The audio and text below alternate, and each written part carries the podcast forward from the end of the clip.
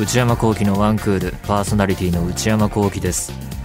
12月最初の放送になります。皆さんいかがお過ごしでしょうか？2021年ももう終わろうとしてるというと大げさですが、えー最後の月に入りました。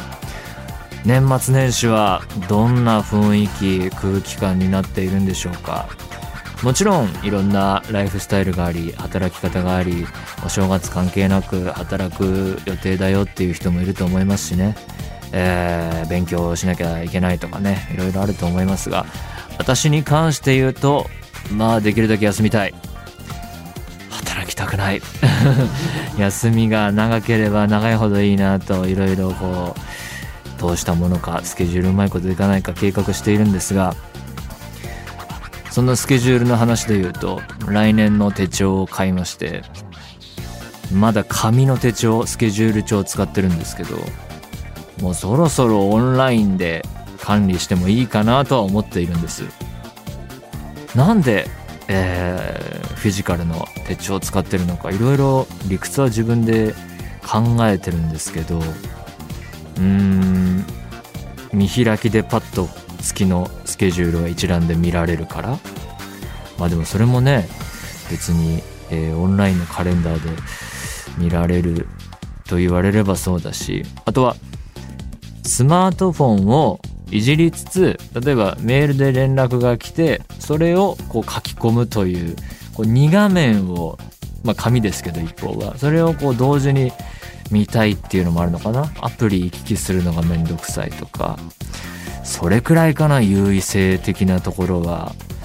あとは別にねあの見た映画のタイトル書くぐらいですけどそれも別に紙だからどうっていうことでもないしうんそこぐらいいろいろこうねオンライン管理だったり、えースマートフォンにスケジュール入れるのも結構便利になってきてるとは思うんですけど、えー自分では使っておらず紙のスケジュール帳で2022年もやっていこうと思うんですけど紙の面倒なところで言うとそのスケジュール帳の移行作業が結構時間かかってまだやってないんですけどあー先々決まってるものとか、えーもう決まりきったところを来年分も書いとくんですけど結構時間かかる。まあただあとはなんか、えー紙で置いとくと、え1年振り返る時とかにああこれあったあれあったとかっていうのが見れる。まあでもそれも別に関係ないから紙だから、まあ、そんなことを、えー、ブツブツ言いながらまた今年も買いました。さて、えー先日はですねあとは久々に実家に帰りましてもう2020年のお正月以来約2年ぶりに行ってきたんですけどもう実家も人の家ですから手土産持っていこうと思ってただなんかそういうお土産最近全く買ってないなと思ってまあ誰の家も訪ねてないからかな。友達の家行くとかそういうのもなかったしだからトレンドわかんないなと思ってインターネットで調べまして手土産おすすめ。東京とかも入れたかな。なんかお菓子がいいなと思ったんですけどあと SNS とかでも検索かけてみたりしていろいろ出てきたんですけど思ったのが結構見たことある。あこのパッケージ。あこの箱とかこれランキングで出てくるもの。結構あこれ食べたことあるかもみたいな。恵まれてるんですよね。役得というか差し入れをもらう機会が結構多くてゲームの収録の終わった時とかに「ありがとうございました」って先方さんがくださったりあのアニメのアフレコの最終回の時とかに「お疲れ様でした」みたいな感じでこう記念でお菓子もらったりあとはイベントに出た時とかに見に来た関係者の人が最近はそんなにこう直接わーわー挨拶交わさないですけど前は結構こう見させていただいてありがとうございましたみたいにこうお菓子、えー持ってきてくれたりとかでまあその別にそれぞれ自分は仕事で行ってる、えーやってることなので別にこうお菓子もらうからお土産いただくからどうっていうことはそこでこう差がついても変なので、えーいただかなくても全然いいとは思ってるんですけどまあ断る理由も思いつかないというか、えーいただいてしまっているんですがだからねそういうの続くとね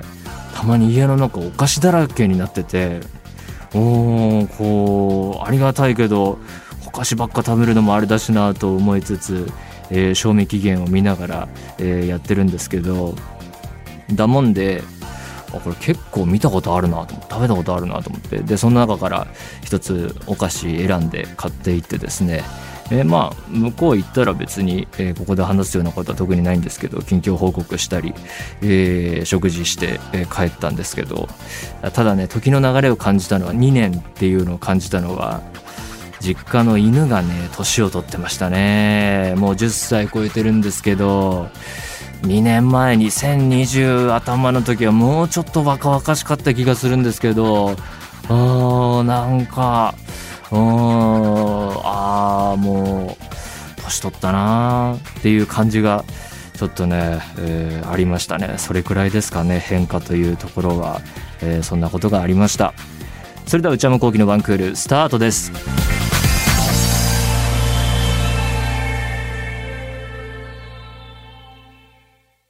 それではお便りを紹介します。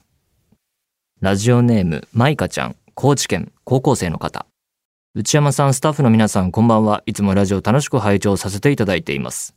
私はこの前第357回を下校中に聞いていて、えー今日が359回。来週360ですね。ほんの少しの時代の変化かもしれないことを感じたので、えーお便りを送らせてもらいました。ほんの少しの時代の変化かもしれないことほうその放送で内山さんが母校の在校生に講演会をした際にまあそのオンラインで、えー在校生と保護者の方向けですね、えー講演会をした際にパワーポイントが使えなかったというお話をされていましたが実は現役高校生の私たちは最近情報の授業で大人になった時困らないようにパワーポイントやワード、エクセルなどのアプリの使い方を習っています。アプリなのかね？ソフト、パソコンベースじゃないのかな？その際、学校の先生にこれできないと大人になれないと言われ、本当かなと思っていたんですが、ほんの少しだけ本当のようですね、笑い。嘘ですよ、これ。大人になれますよ。僕だって別に通常の仕事では別にパワポ、エクセルいらないですね。ワードは使うかないらないいらない。嘘です、これは。内山さんが高校生の頃はまだインターネットやパソコンなどが今ほど発達していなかったと思うので 何時代だと思ってるんだよインターネットは、まあ確かに高速化はしてると思いますね。10年。高校生18だとすると13年ぐらい前だから、13、4、5年前だと、やっぱりネットの速度は違うと思うし、パソコンも性能上がってるし、スマートフォンが出始め、iPhone の最初いつだっけな？大学生とかだから、そうね、スマートフォンがみんなガラケー時代だね。パソコンなどが今ほど発達してなかったと思うので、これはささやかな時代の変化ではないかと思います。些細なことですが、読んでいただけると嬉しいです。これからもお仕事頑張ってください。応援してます。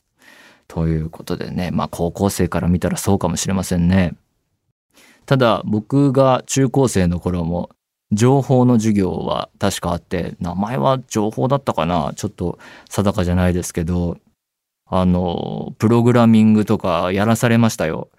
なあどんな内容だったかはっきり覚えてないけど、ゲームを作った覚えがありますね。中学かな？パソコンでこういうコードを入れると、えーこうなってとかっていうのをいくつか組み合わせて、えーなんか簡単ななんか自分なりにゲームを作りましょうっていう授業があったの覚えてますね。あの時は Windows で XP とかの時代ですかね。そんなところだったと思うけど、高校の時は何かあったかな高校情報あったかないやー、そこは、うん、覚えてないですけども。はい。まあ、時代が進化、変化してることは確かでしょうね。ということで、何でもいいので送ってみてください。皆様からのお便り引き続きお待ちしています。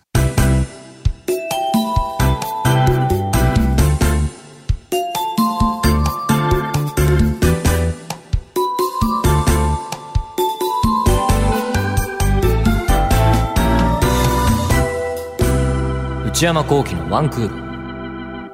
内山幸喜のワンクール。続いてはこちらのコーナー。人生。このコーナーでは皆様がどんな人生を送っているのかを教えてもらうべく一日のタイムスケジュールを送っていただいています。ラジオネーム Y さんからいただきました。シャープ357で内山さんが ICU に通っていたとおっしゃっていましたが高校の方ですね。私もインターナショナルな私立の中学校に通っています。かっこコースが分かれていて私はインターナショナルコースです。えー、さっぱり想像がつかない。私立インターナショナルインターナショナルスクールではないってことなのかな。私立の中学でインターナショナルコースです。私のクラスは約半分が帰国生です。そんな学校に通う私の生活を紹介します。6時10分起床。早いね。朝は弱いですが頑張って起きます。7時10分家を出る。1時間後。この時間に家を出ると早めに学校に着けるので余裕を持って投稿しています。音楽やこのラジオを聴きながら投稿します。早めに学校着くとなんかいいことあるのかね。8時5分学校到着。学校に着くと友達と話しながら朝を過ごします。いいですね。8時30分朝学っていう読み方でいいのかな朝に学ぶと書いて。朝学では勉強をしたり単語テストがあったりします。ほー、かっこ単語テストは25点満点で20点以下を取ると居残りになります泣き。厳しい中学で、えー、8時40分ホームルーム HR。結構厳しい学校ですね。8時40分ホームルームで8時50分から授業。授業は45分かける7限です。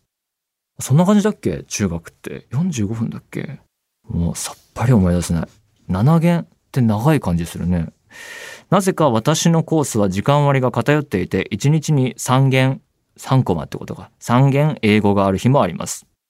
英語の授業は先生が日本人1人の授業と、外国人1人の授業と、外国人足す日本人の授業があります。日本人一人の授業で文法を学び、外国人の先生がいるところではアクティビティをやることが多いです。何のアクティビティなんだろう。まあ、えー、会話形式で学んでいこうって感じかな。日本語を喋らずってことかしらね。えー、とても楽しいので英語の授業は好きです。16時、授業終わり。7限こなして16時に授業が終わると。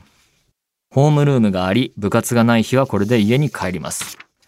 16時30分から部活、サイエンス部とバレーボール部を兼部しています。ええー、兼部は大変だけどどちらの部も楽しいので続けています。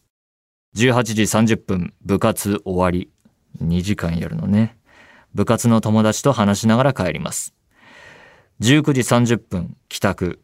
帰ったらすぐお風呂に入りご飯を食べます。20時30分から自由時間。宿題をやったり、テレビを見たりします。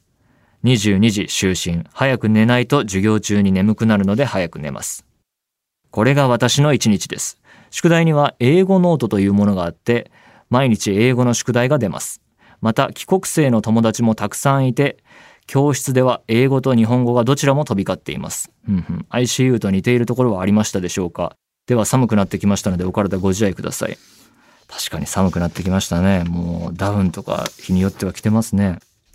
えー、で、ICU と似ているところはありましたでしょうか？どこかな？確かに6時10分起床とか朝早くから行ってたのは、えー、似てる。ただ早めに学校に着こうっていうのは一切思わなかったですね。結構まあ、時間内に着けばいっかっていうんで行ってましたね。スクールバスだったし。朝学はないですね。朝は8時半とか25分になると賛美歌が流れてそこまでに教室いればっていう感じだった気がするな。それをみんなで聞いて、えー、単語テストはないっすね。で、ホームルーム、授業。英語は確かにね、えー、これくらい多い日もあったかもしれないですね。で、文法と、えー、日本語喋らずにその時間ずっとやる授業とっていうのは確かにあったかもしれない。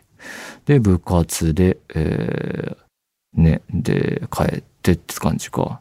で、帰国生の友達もたくさんいて、教室は英語と日本語はどちらも飛び交って、まあそういうこともあったかもしれないですね。まあ、そんなところですかね。で、ここから中高一貫だったりするのかなこういうところは。また進路とかもね気になりますね。ラジオネームゆゆさんからいただきました。内山さん、スタッフの皆さん、こんにちは。いつも楽しく拝聴しています。えー、少し前の放送でアメリカで暮らすリスナーの主婦さんの一日を紹介していたのを聞いて、アメリカ・ワシントン州で大学生をしている私の日常と当たり前ですが全く違ったのでシェアしたいと思い、このメールを送ることにしました。米印。私は交換留学ではなく、直接アメリカの大学に進学しています。これは秋学期、括弧9月から12月、えー、で授業がある日の日常です。8時起床。朝起きて声優さんのラジオを聞きながらベッドメイキング。偉いですね。洗顔、着替えなどを済ます。8時20分朝食。ケール足す、ほうれん草足す、最低3種類以上の果物を入れたスムージーとリンゴ1個を食す。私はこの朝食スタイルを1年近く続けていますが、日本にいる時より5キロ以上痩せ、今もキープしています。今思えば日本のコンビニスイーツが私を太らせていたのかも。久しぶりに食べたい。アメリカで絶対手に入らなくて一番食べたいのはコンビニの惣菜、スイーツと日本式の焼肉です。なるほどね。確かにコンビニのね、レンジで温めて食べるようなやつとかもすごい充実してますよね。8時55分、投稿。青汁を入れた水筒を持ち、徒歩30秒ほどの道のりを急ぐ。青汁？また青汁？青汁朝もう飲んだじゃんね。ケール足すほうれん草足す最低3種類以上の果物。ま、まだ青汁？青汁を入れた水筒を持ち、徒歩30秒ほどの道のりを急ぐ。建物に入る前に体温チェックと名前の記入を済ませる。私の大学ではコロナの感染者が出るたび一斉メールでその人が過去にどこの建物を利用し何の授業を取っていたのか全て通知が来ます。へえ。9時、授業開始。専攻がビジネスなので econ、econ、econ、かっこ経済の授業。さっぱりわかんない。えー、10時25分、授業終了。マッハで家に帰る。あ、ここで帰るんだ。9時でで、10時25分授業終了。マッハで家に帰る。冷凍しておいたご飯にお茶漬けやふりかけで簡単に昼食。あ、ここで午前中に昼食。11時、 public speaking のオンライン授業。か、帰ってオンライン授業？文字通りあらゆるシチュエーションで人前でスピーチすることを想定した授業です。例えば自己紹介、ディベート、プレゼン。ユニークなものだと式での3時の述べ方、結婚式でのスピーチ、賞を受賞した際のスピーチなどを学びます。大学内で留学生が一番きつい授業と噂されているものです。点々。ああ、こういうスピーチ系が大変だと。ほんほん。13時45分、息つく間もなくビジネス数学のオンライン授業。またオンライン。ただでさえ文系なのに、英語で数学となるとヒーヒー言いながらやっています。確かにね、そうかそうか。15時、授業終了。この後、同じ寮で暮らしているベトナム、アルバニア、中国、韓国、ロシアの友達とスーパーに行ったり、都心のモールに遊びに行ったりします。楽しそうですね。かっこ、この前はシャンチーを見に行きました。アメリカ人の方も劇場でゲラゲラ笑ってて、アジア人の私たちはもちろん現地の人も楽しんでいて、なぜか嬉しい気持ちになりました。遊びに行かない日は授業で出た課題、予習、また、スチューデントガバメントと言われる大学の生徒会的なものにも入っていて、そんなのもやってるんだ。給料をもらって働いているので、その仕事もこなします。へえ、お金回して生徒会的なものが動いてるんですね。私はスチューデントアンバサダーという学校の顔となる役割なので責任重大です。もう何のことやらさっぱりわかんないけど、これは重大そうですね。まだまだ日本とアメリカの違いなどシェアしたいことはたくさんありますが、私の一日はこんな感じです。長文失礼しました。健康に気をつけてお仕事頑張ってください。これからも応援しています。ということで、えー、こちらは、ワシントン州で大学生活を送っている方の日常。えー、直接アメリカの大学に進学して、秋学期の一日。えー、これ朝食がね、えー、ケールって苦いよね。ケール入れてほうれん草入れてスムージー飲んで、また青汁飲むんかいっていうのが僕はちょっと思いましたね。で、朝授業行って、最初の経済の授業が終わると、家帰ってランチ食べて、ここからオンライン授業なんですね。これはやっぱコロナ対策が依然として続いているっていうことなのかしらね。で、スピーチのことやって、数学が大変だと。で、みんなでシャンチー見に行く。いいっすね。これは楽しそうだなうん。で、生徒会もある。スチューデントガバメント。確かにね、これ、もっともっと、ここからまた夜もあるもんね。いろいろ面白そうですよね。まあね、こっからこうアメリカで大学生活をこうやって送ってて、ああ、やっぱアメリカが、で、まあ、仕事について、この空気の中で生きていきたいなっていう人もいれば、いや、やっぱ日本に戻ってきたいなっていう、いろいろ多分分かれていくと思うので、今後こっからね、大学卒業してどうなっていくのか、どういう進路を選ぶのかっていうのも気になってきますね。また日本で戻って職に就きたいと思うのか、いや、もっといろんな国住んでみたいなって思うのか、いろいろ進路が分かれるところだと思うので、えー、未来にも、えー、が楽しみだなと思います。ということで、引き続きこのような形で皆さんの一日のタイムスケジュールを教えてください。メールお待ちしています。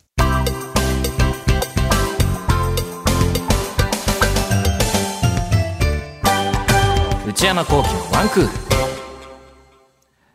内山幸喜のワンクール、続いてはこちらのコーナー。ローカルどうでしょうこのコーナーでは皆さんおすすめのローカルテレビ番組を教えていただいております。私は最近新たな、えー、番組を発掘しようっていう時間はちょっと取れておらずあのネットフリックスで相席食堂があったので見始めましたけどあれはローカル番組ってもはや言えるんですかね？関西制作の番組ではあると思うんだけどいろいろところでネットしてるみたいだしこうやってね配信サービスにもガンガン出ててねまあ面白いんですけどもう別にみんな知ってるもんね。別にもう長州力さんがさ とか。語ったところでしょうがないので省きます。ラジオネームサッツンさんからいただきました。福岡県27歳の方。内山さんスタッフの皆さんこんばんは。いつも楽しく聞いています。私の住む福岡県ではいくつかローカル番組があるのですがいやもっといっぱいあるんじゃない？福岡は。その中でも特におすすめな番組を紹介します。テレビ西日本、かっこ TNC の桃地浜ストアです。福岡で話題のお店やイベント情報の紹介など様々あるのですが、まあローカル番組っぽいですね。その中でも好きなコーナーがうどんマップです。うん。このコーナーでは道を歩いている人にチェーン店以外のおすすめのうどん店を教えてもらい、交通機関だけを使ってお店に行き、うどんを紹介するコーナーです。おすすめのうどん店を教えてもらって、交通機関だけを使って、公共交通機関ってことかな？だけを使ってお店に行き、うどんを紹介するコーナーです。かっこコロナ禍で、現在はお店の最寄りの交通機関の駅まで車で行き、そこからお店まで歩くようになっています。長らく続いているコーナーで、紹介したお店だけを集めた本も何冊か出版されています。まあ、書籍化までされてるんだったらもう、全国区に有名なのかもね。TVer で確認したところ、うどんマップの配信がありました。TVer で見れる。福岡はうどん店がとにかく多いのと、うどん発祥の地だそうです。ごぼう天うどんという福岡名物のうどんもあります。落ち着いたらぜひ福岡に来てうどんマップで紹介されていたうどん店に足を運んでみてください。確かに福岡のうどん、柔らかい麺が特徴のやつですよね。食べたこと多分あると思いますね。あの、僕うどんは、あの、まあ、讃岐系も好きですけど、あの稲庭うどんが結構好きなのでああいうこうあときしめんとか幅広かったり柔らかかったりする食感の麺は好きなので福岡のうどんも好きですね。でね有名チェーン店とかは知ってるけどもっといろいろチェーン店以外のおすすめのうどん店を知っていこうっていうコーナーなんだね。確かに面白そう。これはチェックしてみようと思います。でももう本まで出てるってことは、もうみんな知ってる番組なんだろうね。多分そういう詳しい人からすると。えー、ということで、えー、うどんマップリストに入れておこうと思います。引き続き皆様おすすめのローカルテレビ番組を教えてください。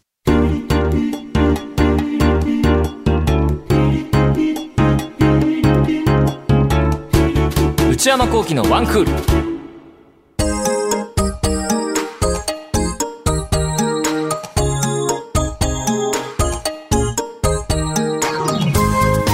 内山幸喜のワンクールそろそろお別れのお時間です。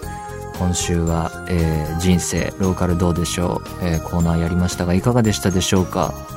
ローカル番組本当にいろんな番組ありますね。僕も自分で好きで見ているやつもあれば、えー、相席食堂を見始めたりもしてますけど当然他にもいろいろ見たいものあってあの海外ドラマでいうとブラックミラーもねまだ終わんないんですよ。サッカーもありますからね、シーズンヨーロッパはまだまだ盛り上がるし、またプレミアリーグがすごい盛り上がってて、またオープニングとかでまとめて話そうと思いますけど、プレミアリーグがまあ面白い。あアーセナルからほんと目が離せないし、あ日本人選手の活躍もね、各国盛り上がってるしね、チャンピオンズリーグもあるしね。だって、試合を全部できたら見たいのに、じゃあまあハイライトで済ますかって言っても、ハイライトも見終わらないうちに、もう次の試合やってますからね。どんだけ走ってんだろうな、この人たちって思いますよね。俺ただ座って見てるだけなのに、俺ぼーっとしてる間に1週間過ぎて、この人たちまた90分走ってるんだって見て、それハイライトも見切れねえよって思うのはね、なんか不思議な気分になりますね。チャンピオンズリーグも見たいし、ゲームもね、溜まってるしね、いろいろこう娯楽があるけど、何やっていいやらっていう感じでもう頭の中ぐちゃぐちゃになっていますが皆様からのメール引き続きお待ちしています。現在募集中のコーナーは皆さんおすすめのローカルテレビ番組を募集するローカルどうでしょう。皆さんがどんな毎日を過ごしているのか一日のスケジュールを教えていただく人生。パリピな皆さんの日常を教えていただく私はパリピ。私内山幸輝に10分喋ってほしいトークテーマを提案していただく内山さんこれで10分お願いします。買い物不詳な私内山幸輝の財布をこじ開けられるような買いな商品をお勧めしていただく内山さんこれ買いです。今抱えている悩みをなるべく詳しく教えていただくお悩みプロファイル。他にも最新の流行を少しだけ覗いてみるトレンドハッシュタグ。私が最近見た映画についてただひたすら語るムビログ。そして話題になっているエンターテインメント作品などの普段は表に出ない関係者の方にお話を伺う中の人インタビュー。これらのコーナーで取り上げてほしい商品や作品人物なども募集中です。そして内山聖輝オフィシャルノート内山聖輝の踊り場毎週木曜の夜に更新しています。現在は一連のリモート収録の機材がここまでたどり着くまでみたいな文章が上がっている予定です。踊り場公式 Twitter、YouTube チャンネルもありますのでそちらもぜひご活用ください。すべてのメールはこちらのアドレスへお願いいたします。one.joqr.net one.joqr.net 番組公式ツイッターアカウントは、アットマーク、one, アンダーバー、joqr です。こちらもぜひチェックしてみてください。この番組は、ポッドキャストと YouTube でも配信中です。ポッドキャストは、ポッドキャスト QR、Spotify、Amazon Music などで YouTube は文化放送エクステンドの公式チャンネルで配信しています。更新は火曜日の夕方の予定です。それではまた来週。さようなら。